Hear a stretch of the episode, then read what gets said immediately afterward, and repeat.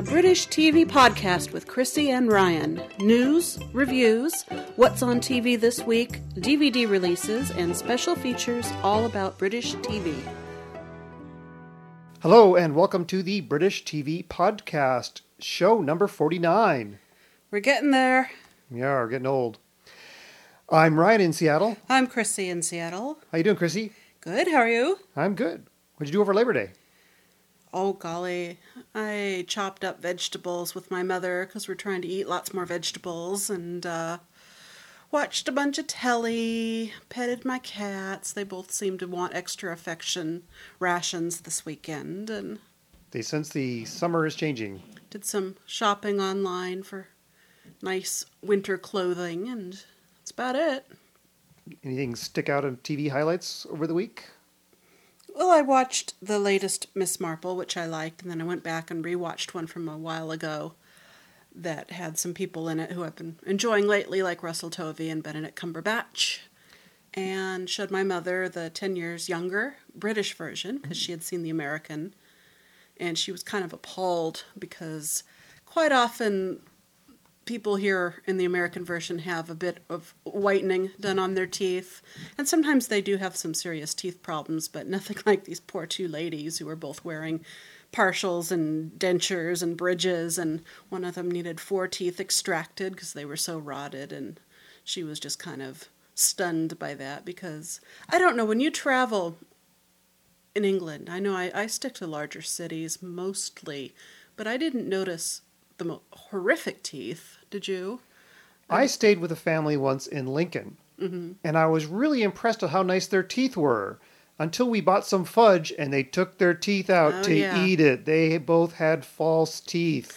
There was a trend where people were kind of being sold the, uh, I guess, the myth that they should have Hollywood smiles, and a lot of people were getting all their teeth taken out in dentures until they collectively wised up and stopped doing that. But both of these ladies had just dreadful, horrible teeth, and they said they really neither of them had gone to the dentist in years, and they talked about what for a certain generation, both these ladies were, you know, about 50 years old. There's there's a lot of fear of the dentist over there.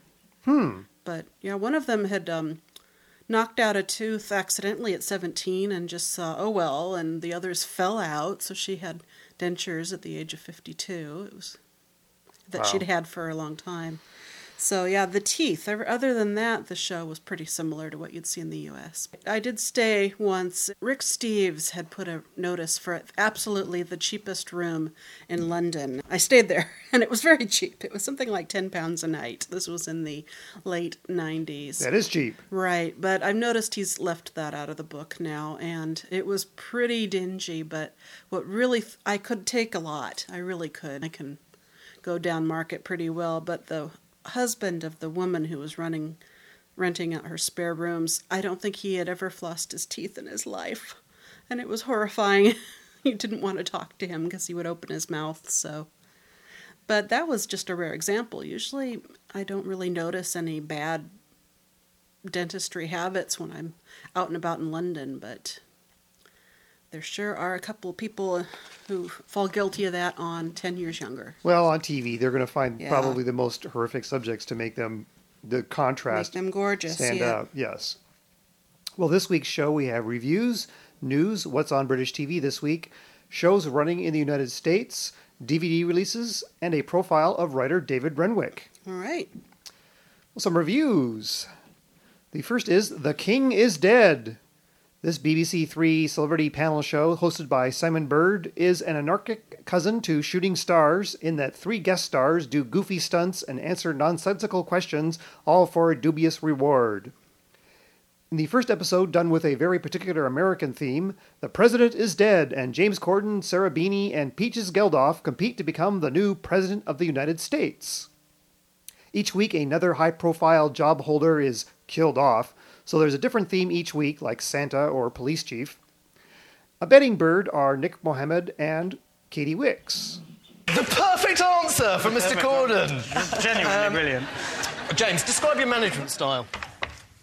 Um, strict, Yeah, good. You need to harsh. But fair? No, be. Not I would be firm, but unfair. and I think that's in keeping with a lot of American presidents. So now, um, us Americans are infamous for our lawsuits. If you become an American citizen, James, you should sue Ricky Gervais for copying all your mannerisms. There's one. Uh, obviously, uh, it's a big issue over here. Where do you stand on the abortion debate?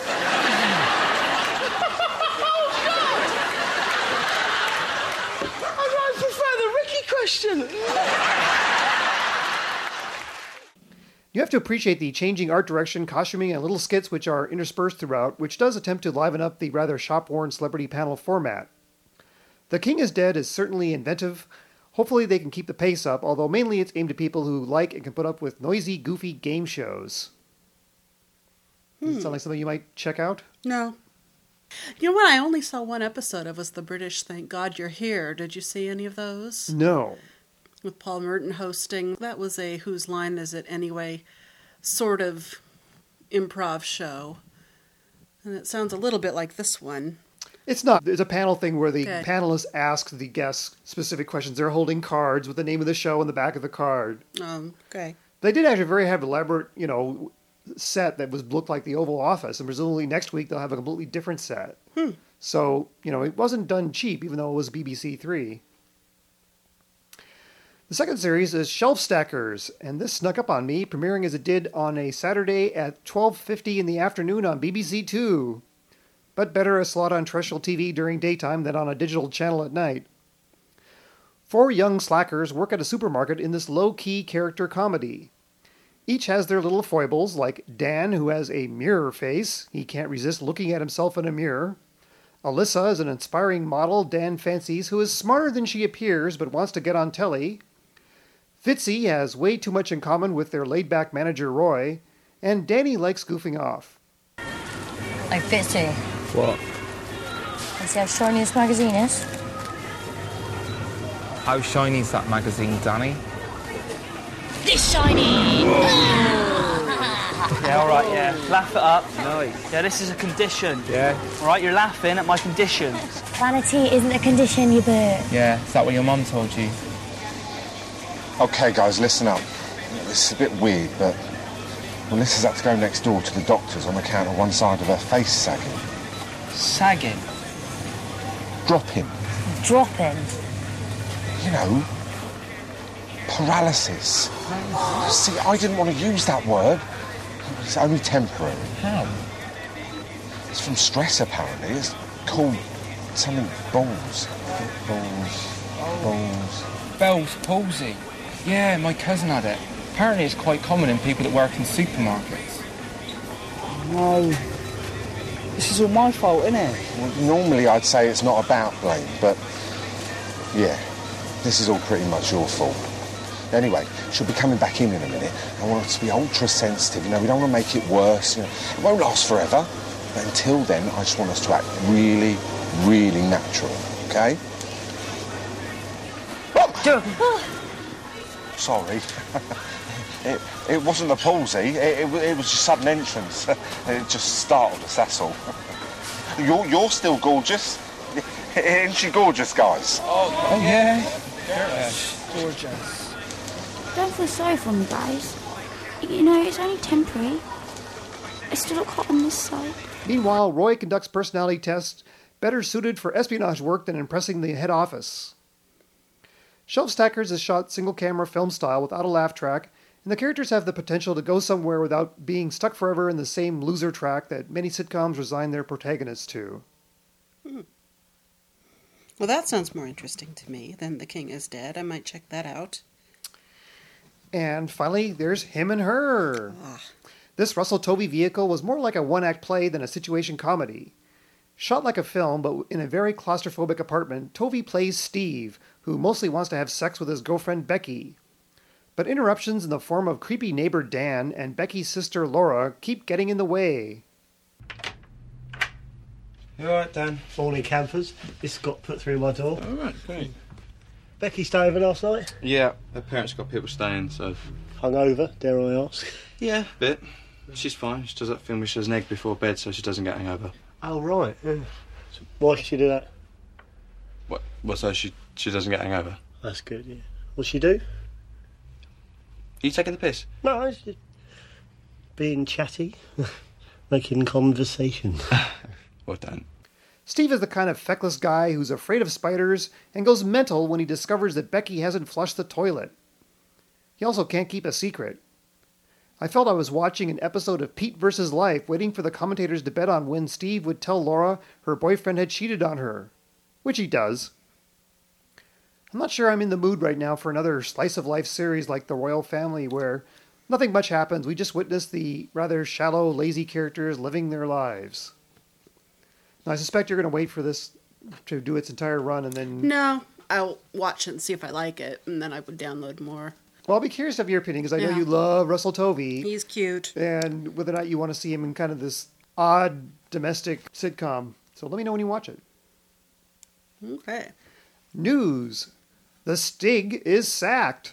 Following on a few weeks ago, when the mystery driver from the Top Gear was going to go public with an autobiography, co host Jeremy Clarkson announced that Ben Collins, the Stig, has been sacked from the program. Clarkson hinted that the Stig as a character may no longer continue on Top Gear, saying, quote, Trust me, we have many, many thousands of people queuing up to be whatever it is we create. Hmm. Yeah, the BBC tried to get an injunction against him for the book coming out, and that failed, and so he's gone. Hmm, okay. Dreams do come true. The team of David Mitchell, Lauren Laverne, Charlie Brooker, and Jimmy Carr have been signed up by Channel 4 for a topical comedy series following the success of their alternative election night special earlier this year.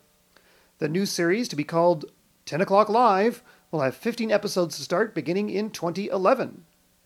I saw about two or three hours of the alternative election night. It was uh, pretty entertaining.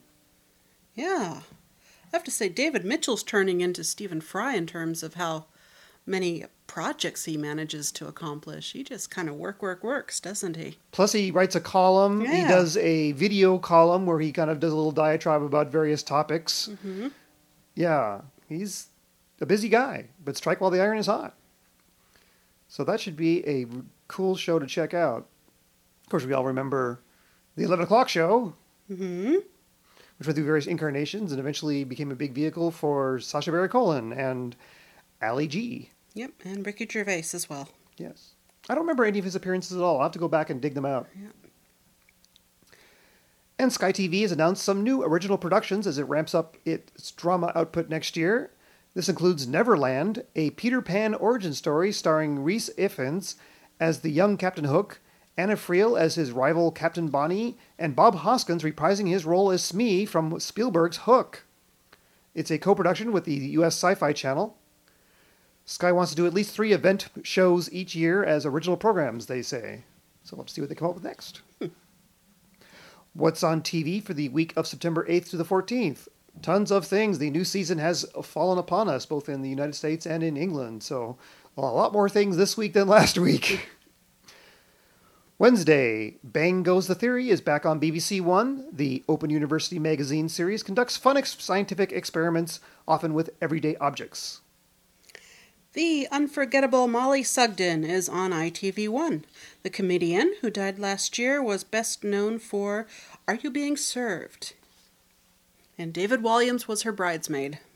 If you watch season one of Little Britain, there was a character whose whole claim to fame was that she had been Mollie Sugden's bridesmaid. And then in the last episode of the series, Mollie Sugden happened to be dining in the same restaurant and didn't recognize her at all and was saying, "No, no, no. Well, my bridesmaid was," and then fell over dead because the Walliams had thrown a fork at her from across the room to silence her. They killed from Mollie revealing, Sugden yes, and revealing that she was really not her bridesmaid after all. That's pretty good. Yeah. Waterloo Road continues on BBC One Wednesday. A new Midsomer Murders mystery with John Nettles, Blood in the Saddle, ew, is on ITV1. It's kind of a Western theme. Yeah. Derren Brown, Hero at 30,000 Feet, is a live special on Channel 4. Apparently, he will attempt to get a civilian to safely land a jet plane. At least that's what the trailer looked like. We did a feature on illusionist Derren Brown in show 35. ITV1 has Words of the Blitz with actors like Sheila Hancock and Russell Tovey reading letters and diaries from people who were in London during World War II. Oh, I gotta watch that. I, I've been to the World War II section of the Imperial War Museum many, many times in my travels. I Love stuff set in that era, so. Oh, this is the 70th anniversary, so that's mm-hmm. why there's so many Blitz and World War II related programs this week. Thursday, Channel 4 has a new series, Alan Davies's Teenage Revolution, a three part documentary about his growing up in the 1980s. The 1980s. Mm-hmm. we did a feature on Alan Davis back in show 28. It's hard to think about the fact that if you actually made Back to the Future today and you went back in a DeLorean or whatever the modern equivalent is to 30 years, it would be 1980. That to today's kids is as far back as 1955 was to us when Back to the Future was made. It's actually a website, an 11 point list where they. He did two lists, one on what back two and three got right and what they got wrong for their predictions of, of the future. Who's got this website? I'll send it to you. It's not British TV, but it's funny, so we Oh, can well, we list might it put a there. link to it in Yeah. our show notes there because I'm, I'm a big fan of Back to the Future and I'm waiting for the flying cars, which we'll have in five years. So, Law and Order UK is back for its third season on ITV1 with Jamie Bamber, Bill Paterson, and Freema Agyeman. So, is that why she wasn't in the Torchwood Children of Earth? Because they set it up for her at the end of the Doctor Who season that she might be joining Torchwood, and I had read somewhere that the part there was a part written for her and they had to rewrite it for to make her the aide of well, there was um, Peter Capaldi's character and his crusty old secretary, and then the young hot shot who they Torchwood. Right. That was actually supposed to be Freema Oh. Originally, but she had gotten a better deal to be a series regular with the show. Well, this is the series that she's in, so yeah, Yeah. 'cause she popped up in the very first episode of Survivors, Mhm. and they killed her off. But yeah, she probably was filming Law and Order UK. Mock the Week is back on BBC Two. They took some time off for the Edinburgh Festival. 8 out of 10 Cats is on Channel 4. The new series kicks off with a Big Brother special featuring a countdown of the nation's favorite Big Brother moments and a wealth of ex housemates from across the years. Because that series is finally wrapping up forever over there. Yeah. Celebrity Juice is back on ITV2, a panel show with team captains Holly Willoughby and Fearne Cotton, alongside regular panelist Rufus Hound. Together with their celebrity guests, they battle out to prove who knows the most about the latest showbiz news and gossip. The King is Dead continues on BBC Three this week looking for a new chief of police. Friday, those of you who missed Doctor Who at the Proms on Monday on BBC Three, here's another chance, and better yet, this version is 90 minutes long. Geek out on the great Murray Gold music from the series and monsters running about Albert Hall. After a million repeats, New Tricks is back with new episodes on BBC One. The police comedy drama stars Amanda Redman and Dennis Waterman, whom we profiled back in show 33.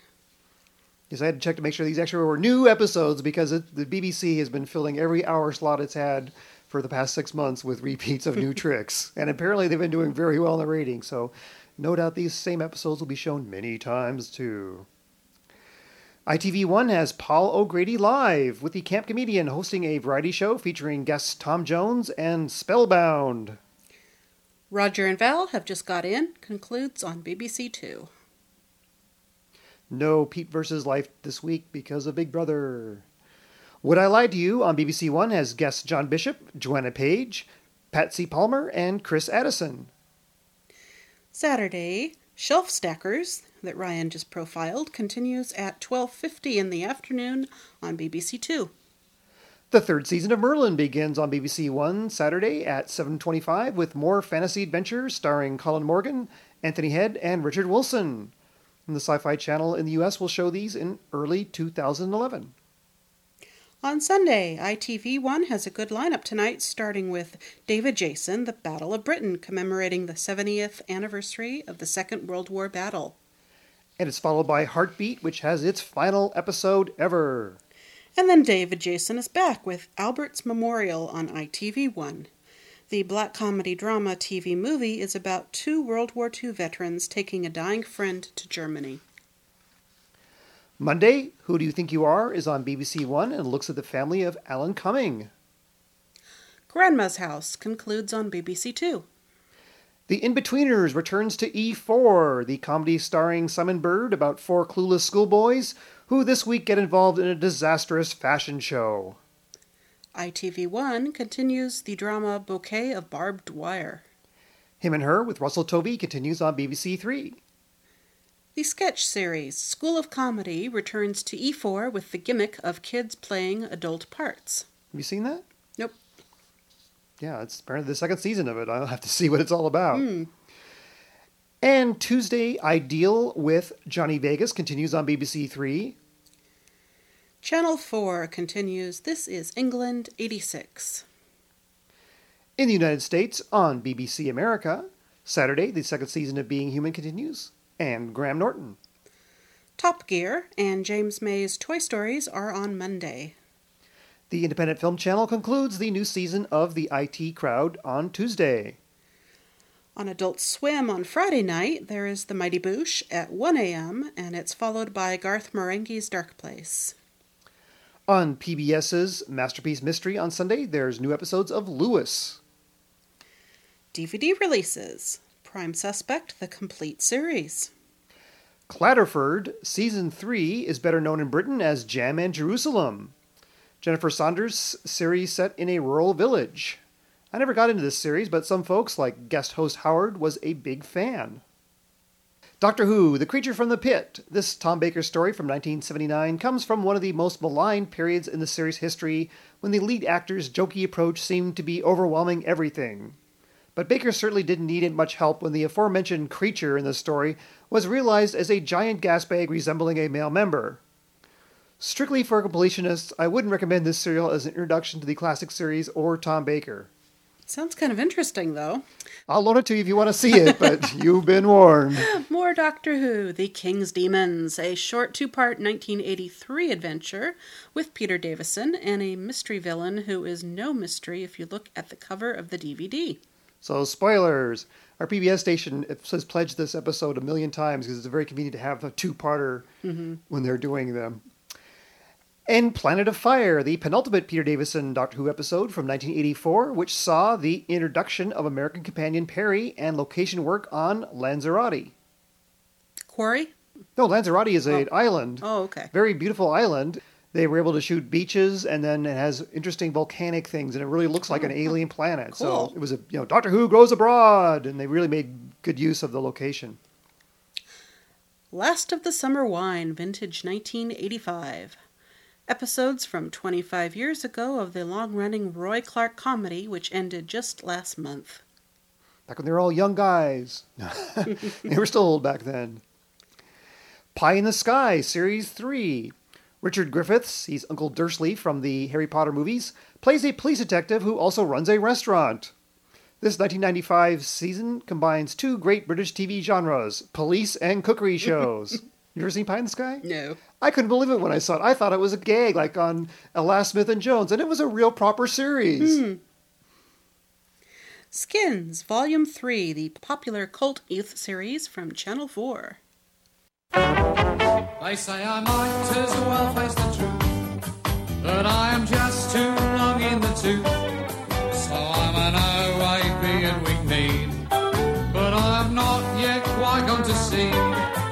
Our feature this week is on writer David Renwick. Retired, fading away, but I'm not yet expired. Clapped out, run down, too old to save. One foot in the grave. Eric Idle there singing the theme tune to One Foot in the Grave, one of the classic series written by David Renwick. He also created Jonathan Creek and Love Soup, which have displayed his trademark clever, intricate plotting. David Renwick was part of a writing team in his early career along with Andrew Marshall. In the late 1970s and early 80s, they were contributors to Not the Nine O'Clock News and The Two Ronnies. One of their most famous sketches ever is the Two Ronnies Mastermind sketch, a very ingenious bit of writing. You'll get the idea quickly enough.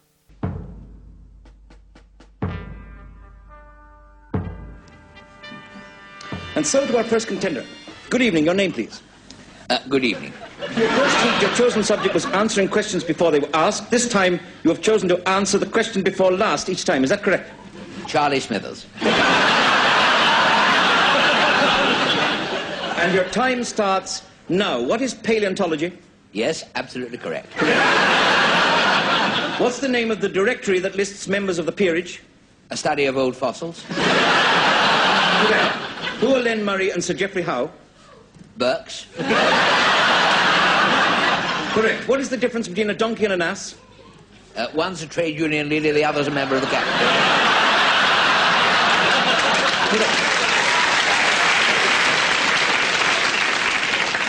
Complete the quotation to be or not to be?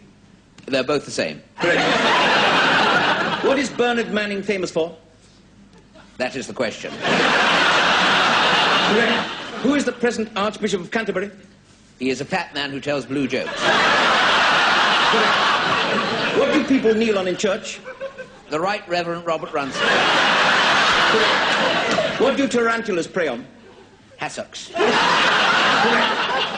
What would you use a ripcord to pull open? Large flies. what sort of a person lived in Bedlam? A parachute. Correct. What is a jockstrap? A nutcase.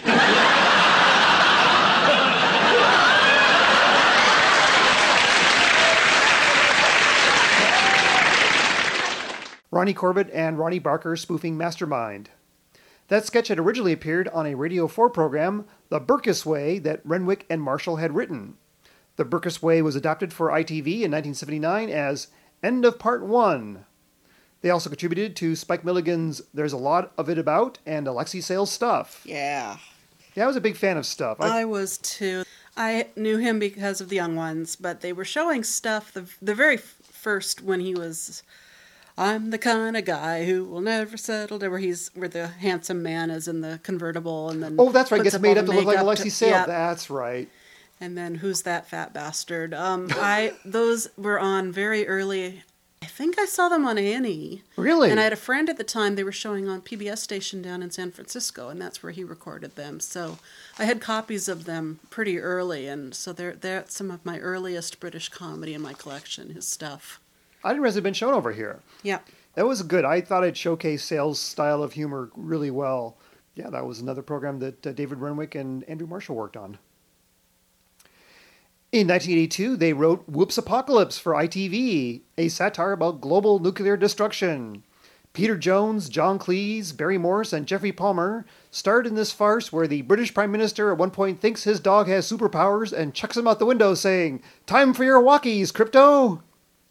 Whoops Apocalypse was remade as a movie a few years later with Rik Mayall and Peter Cook. I had a copy of it at one time. I know I showed it at a convention once, but I must have given it away. I don't have it anymore. Billy Connolly too, I think. Oh, yeah. I've seen little clips of it here and there, but not the whole thing. In 1983, Renwick and Marshall wrote the anthology comedy parody The Steam Video Company. PBS ran these back in the day, which featured episodes such as Creature from the Black Forest Ghetto and Amityville 2, Luton Town 3. I remember being greatly amused by these, very much in the ripping yarns vein of comedy. In 1986, they wrote Hot Metal, a parody about the tabloid newspaper business.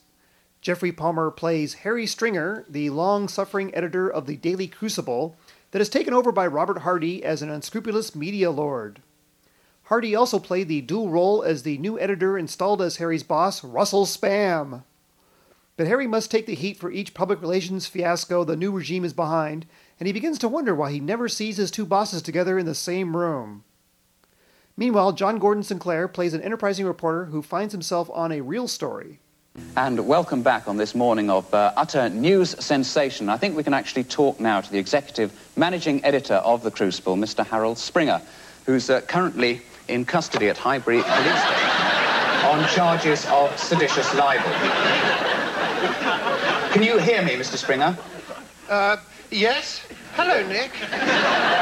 Good morning, Mr. Springer. Are you having second thoughts at all now about the wisdom of calling the Prime Minister's wife a murderer?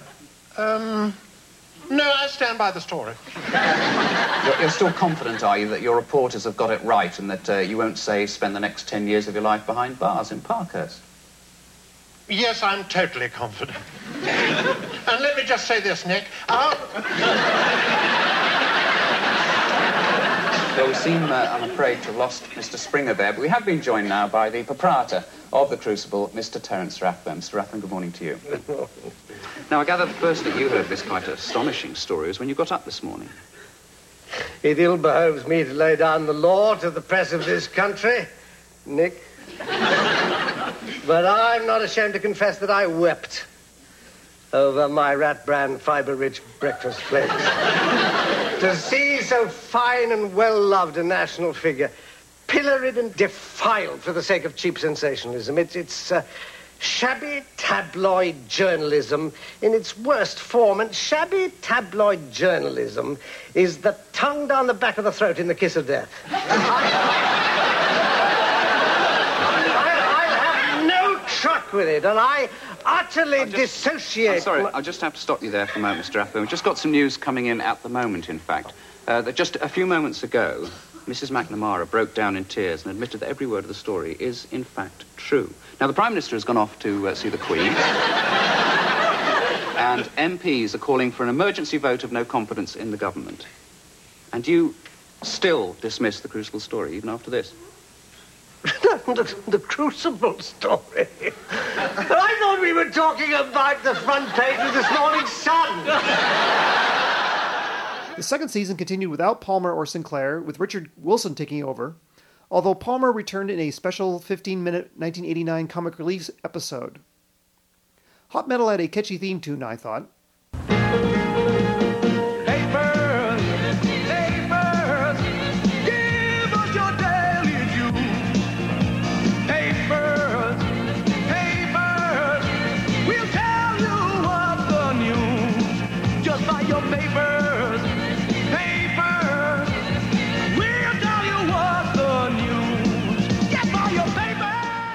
In 1990, David Renwick began his solo writing career and hit a home run the first time with One Foot in the Grave. Richard Wilson stars as grumpy retiree Victor Meldrew, with Annette Crosbie as his long suffering wife and Angus Deayton as the next door neighbor. Victor has been forced into involuntary early retirement, and the sitcom chronicled his attempts to keep busy and out of trouble, mostly without luck. It made a huge star out of Richard Wilson, although, as he told David Tennant in a Chain Reaction interview, initially he didn't want the part. He thought he was too young to play a retiree. Switchboard operators say they're going to put you through and then leave you here to rot to death. Speak to you like an insect into the bargain.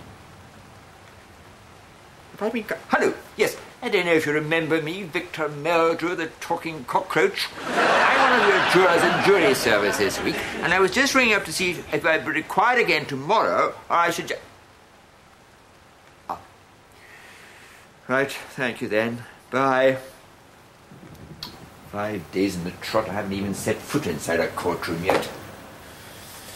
You can't do anything else when you're on call. Can't organize anything, can't plan anything. Gives you the willies.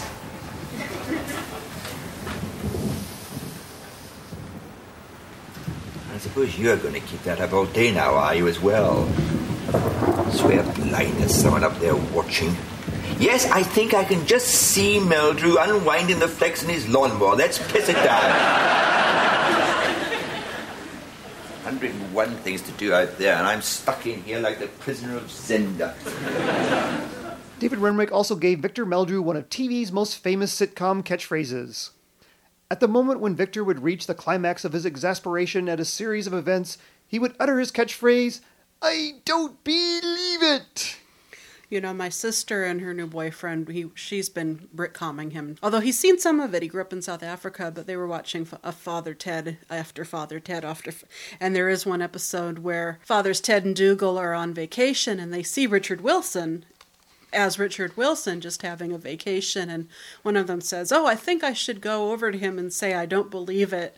And Father Dougal says to Father Ted, "Oh, that would be so funny. I think you should do that. No one's ever done that before. I bet he would really find that hysterical." So of course he goes over, scares the bejesus out of Richard Wilson, you know, by screeching, "I don't believe it" at him and Richard Wilson beats him up and great show, great show. It was all based on the writers actually having sat behind Richard Wilson at a play Mhm. and saying, "We should say it. We should say it to him." Yeah, yeah, yeah. And they're thinking, "Wait, this is exactly what Father Dougal and Father Ted would do." Yep.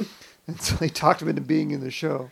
Richard Wilson made an appearance on Shooting Stars, and where Vic managed to mangle his catchphrase. Oh, good. I didn't see that. Oh. One Foot in the Grave ran for six seasons and a number of specials, including the final one that saw Renwick killing off Victor Meldrew in a hit and run accident. Dark comedy was often a feature in this series, despite its often flirting with farce. It was remade as a vehicle for Bill Cosby called Cosby that ran in the 1990s, but you'd be hard pressed to recognize much of the original series in the American remake. I was always kind of tickled that, you know, Angus Deayton was the neighbor, and so in the American version, the next door neighbor was Madeline Kahn. So Madeline Kahn took over for Angus Deayton, which I hmm. thought was very funny. In 1993, David Renwick wrote the four part series If You See God, Tell Him. God here is Richard Briers as Godfrey, the mentally incompetent father of a long suffering dentist played by Adrian Edmondson. It seems Godfrey has suffered too many knocks to the noggin, and as a result only has the attention span of 30 seconds, just enough to absorb and believe everything he sees on television commercials. As a satire of the domestic unit, this series faltered, but as a parody of commercials and the contrast between their upbeat consumerism and harsh reality, it was brilliant. The ad parodies weren't bad either, slickly produced and just enough over the top. In the end, Godfrey retreats into a world of his own where everything is solved with a happy jingle and a convenient product. What we're left with wasn't so much sad as true. In 1997, David Renwick created Jonathan Creek about an eccentric inventor of magic tricks who solves mysteries. After offering the part to several actors, including Nicholas Lyndhurst, Rik Mayall, and Hugh Laurie, can you imagine Hugh Laurie as Jonathan Creek? Stand up comic Alan Davies was brought in to play the eponymous role. Caroline Quentin, well established from Men Behaving Badly, played Maddie, who often drafted Jonathan into the mysteries and be the sort of Watson to his Sherlock Holmes. Renwick's plots were ingenious, and as we've talked about before, in the early years at least, fiendishly clever, although the last few have been a bit easier to figure out. Can't believe we're doing this. On the basis of one hysterical phone call from some floozy you met at a party once. Especially as there was never anything between the two of you in the first place. Look, can I ask, do you ever get this thing surfaced? How anyone could drive a car at this time of year without a proper windscreen washer? It's got a windscreen washer. Yeah, but it's not much use on the back seat, is it? The guy who was going to fit it did a runner. It's not my fault. A bit of fresh air won't harm you. So, what's the story on this mother of hers? Mirella Carney, the Black Canary. She was big business in her day, wasn't she? Problem with Mirella Carney is most of her tricks relied upon the fact she had a twin sister. That'd be ridiculous. Who, from what you hear, did all the difficult bits. Mirella suffered from claustrophobia, so as her sister had to go into all the cabinets and coffins. There's plenty of amazing stuff you can work with a double, but it's not exactly a test of ingenuity. You're telling me there were two of them? They kept that quiet, didn't they? How are they going to put it in the programme notes, aren't they? NB, whilst miraculously escaping from a locked trunk tonight, Miss Carney will be assisted by her twin sister Beryl. Anyway, that was all before the accident, of course. What accident? That's a bit on the grisly side, probably best not discussed. What accident? I don't know if you've got the stomach for it. I've got the stomach. Don't give me that macho protective number.